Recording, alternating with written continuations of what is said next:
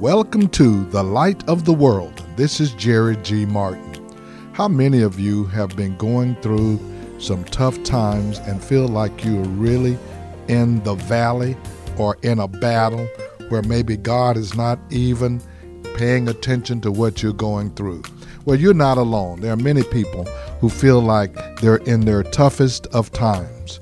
Well, today I am happy to bring you a message from my daughter Jasmine Berry, who is going to share how, through the suffering and the tough times that she's experienced, how God is able to bring you through. If you know someone who's going through a tough time, or maybe you're going through a tough time yourself, listen in to today's message and allow God to bless you, restore you, and give you some comfort and peace. Now, come and go with us as we walk in the light of God's Word. If you've been in church or around church for quite some time, that you know that there, um, before there was praise and worship music like what we sang this morning, there were hymns. Some of the most popular hymns are Amazing Grace, Great is Thy Faithfulness, Blessed Assurance, How Great Thou Art. These are songs that get you through when nothing else can get you through. I remember Pastor Jerry saying years ago, he's like, look, Kirk Franklin Stomp ain't gonna get you through a trial. You're gonna have to pull back on some hymns. When you're on your deathbed, you ain't gonna be singing Stomp. You're gonna be singing, Lord, amazing grace, how sweet the sound that saved a wretch like me. I once was lost, but now I'm found. I was blind, but now I see. These are, are songs that are full of um, doctrine that teaches us about who God is and, and how we should worship Him. One of my all time favorites is It Is Well. It was written in the 1800s. And every time I sing this song and I think about it, I'm reminded of the songwriter and what he endured and what caused him to write the story. So I'm going to give you a little backstory here. Horatio Spafford, in 18, he was born in 1828 um, died in 1888. He was a Presbyterian layman for, from Chicago. He had established a very successful legal practice as a young businessman and was also a devout Christian. Among his close friends were several evangelists like the famous Dwight L. Moody from Chicago. Spafford's fortune evaporated in the wake of the Great Chicago Fire in 1871 having invested heavily in real estate along the Lake Michigan shoreline, he lost everything in an instant. In addition to that, right before he had lost everything, he lost his four year old son to sickness. And you would think, okay, my child dies, I lose everything, my fortune, everything that I've been working for. That's a lot, God. But the worst was still yet to come for him and his family. So they had another child, they had a, a another daughter, so that, that makes four daughters. They decided, hey, we want to get some rest. Let's go to England for like a little vacation. And then also there was an evangelistic campaign that um, Moody was having, so he wanted to go over there and, and you know spend some time helping minister to people there in um, Great Britain. So when they got ready to go, Horatio wasn't able to go because he had some some things he had to take care of his business. So he sent his, his wife and his four daughters on the ship and said, Hey, I'm going to follow you straight after. Well, what happened was on November 26th, that ship was struck by another ship. And that ship sank in 12 minutes. After all, everything happened, the rescue boat came. His wife was there on a piece of wreckage, but his four daughters had passed away. His wife, when she got to England, she wrote him a letter and said, Saved alone, what am I going to do? Immediately he left, he got on a boat, he went there, and then on the way there, the captain called him up and he said, Hey, we're getting ready to pass the area where the ship went down. And that's when he wrote, When peace like a river attendeth my way, when sorrows like sea billows roll, whatever my lot, thou hast taught me to say, it is well, it is well with my soul. Imagine losing everything and standing there and saying, God, whatever happens, God, whatever comes in my life, the one thing I do know is that it is well with my soul. You can take everything, God, but I still have you. God went on to bless him with more children and went on to allow him to do his wife to do ministry in Jerusalem and do all sorts of great things. But he wrote this out of a point of sorrow. My question to you this morning is do you think your response will be the same in that in the wake of that magnitude of suffering? You know, in today's world, I talked to one of my grandmas and she's like, well, you know, they, they don't make them like they used to. We used to endure. Like she tells me stuff and I'm like, nah, we ain't doing that in 2023, grandma. Like we ain't going through all that. But she's just like, we used to go through this, we used to do that. And, you know, they had a smile on their face and they just believed God. And we're like, nah, no. But the story reminds me of a story in the Bible of a man named Job. We're going to take a look at his life this morning and see what we can learn from his tragedy. So let's head over to Job chapter 1. So at the beginning of that of the book, we meet Job and it's a, a description of a man of integrity. The Bible says that he feared God and he turned away from evil. He had several sons and daughters. He had 7,000 sheep and goat, 3,000 camels, 500 female donkeys, 500 yoke of oxen, and a large number of servants. Said he was the greatest man of all people of the East. His children would get together and they would have feasts and times of fellowship. And what he would do, he said, "You know what? I don't, I don't know what my kids are doing when they get together, but what I am going to do is I'm going to pull them all together. We're going to sanctify them before the Lord. We're going to pray because I want to make sure that even if they did something wrong, that they are covered in the blood of Jesus. He would go and make sacrifices. He was a good father.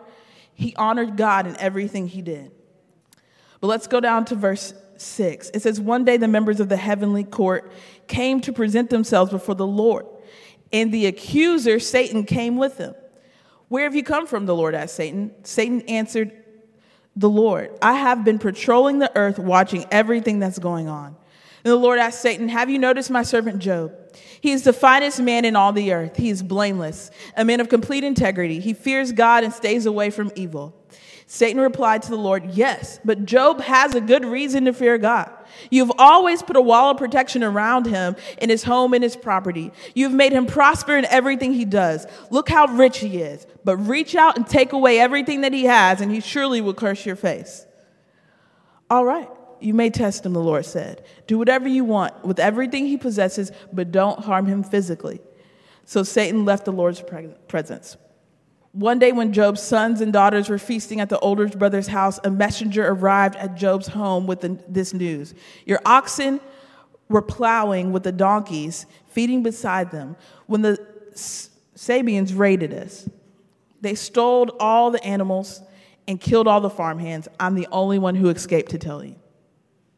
While he was still speaking, someone else came and said, The fire of God has fallen from heaven and burned up your sheep and all of your shepherds. I'm the only one who escaped to tell you. While that man was still speaking, a third messenger arrived and said, Three bands of Chaldean raiders have stolen your camels and killed all your servants. I'm the only one who escaped to tell you. And while he was still speaking, another messenger arrived with this news Your sons and daughters are feasting in their oldest brother's home. Suddenly, a powerful wind in from the wilderness hit the house on all sides. The house collapsed, and all your children are dead. I'm the only one who escaped to tell you. Verse 20 Job stood and tore his robe in grief. Then he shaved his head and fell to the ground to worship. He said, I came naked from my mother's womb, and I will be naked when I leave. The Lord gave me what I had, and the Lord has taken it away. Praise the name of the Lord. In all of this, Job did not sin by blaming God. Suffering is not a word that we love to hear, right? That's not something that we want to talk about. That's not something that we want to go through, but it's something that we will all experience in our walk as believers. I heard a minister say one time either you are in a storm, about to go into a storm, or you're coming out of one. Challenges and trials are, what we have um, come up in our lives as believers. Many people come to Jesus and they think that this Christian life is void of hardship. In America, we've been sold this gospel that if you come to Jesus, everything's to be okay. You know, everything's to be all right.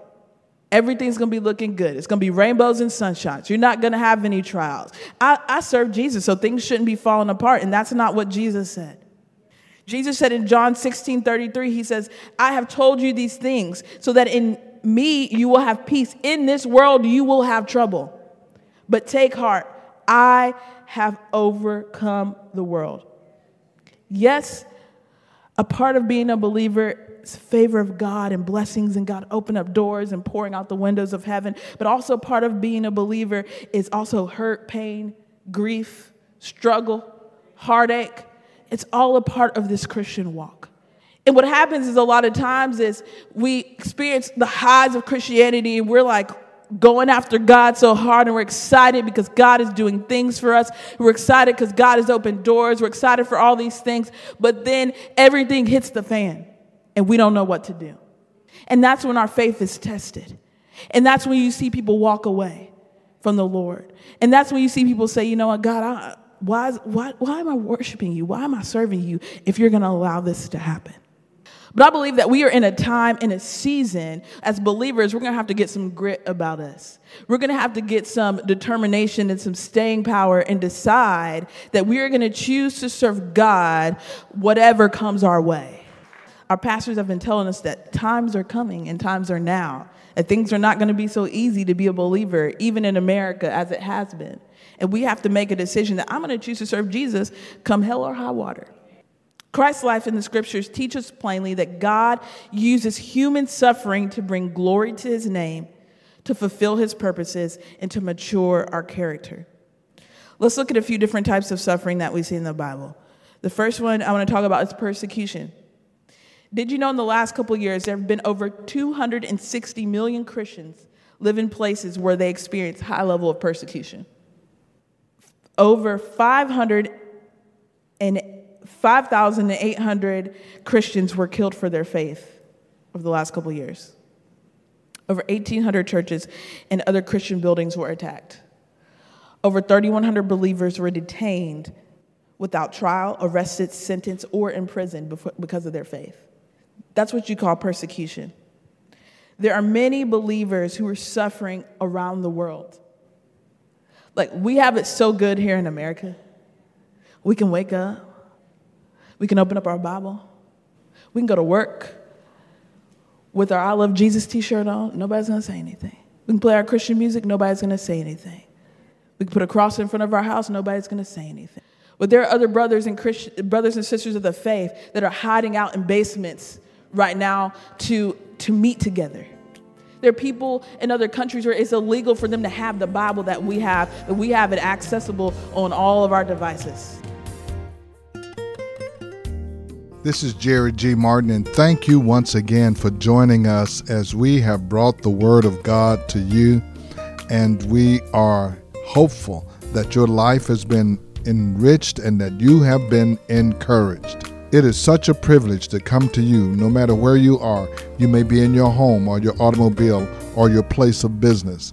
If you would like to hear today's message again in its entirety, you can do so by going to our podcast at The Light of the World Daily with Jerry G. Martin. Again, that's The Light of the World Daily with Jerry G. Martin.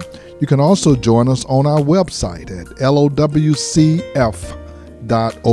Again, that's lowcf.org. And as always, I invite you to be our guest at the Light of the World. We meet each Sunday at 10 a.m. at 16161 Old Humble Road. If you're in Cedar, Kingwood, Summerwood, Fall Creek, North Houston, Northeast Houston, you're in our neighborhood. Come and be our guest. I want to remind you that the Beacon Christian Bookstore is located right here on our campus.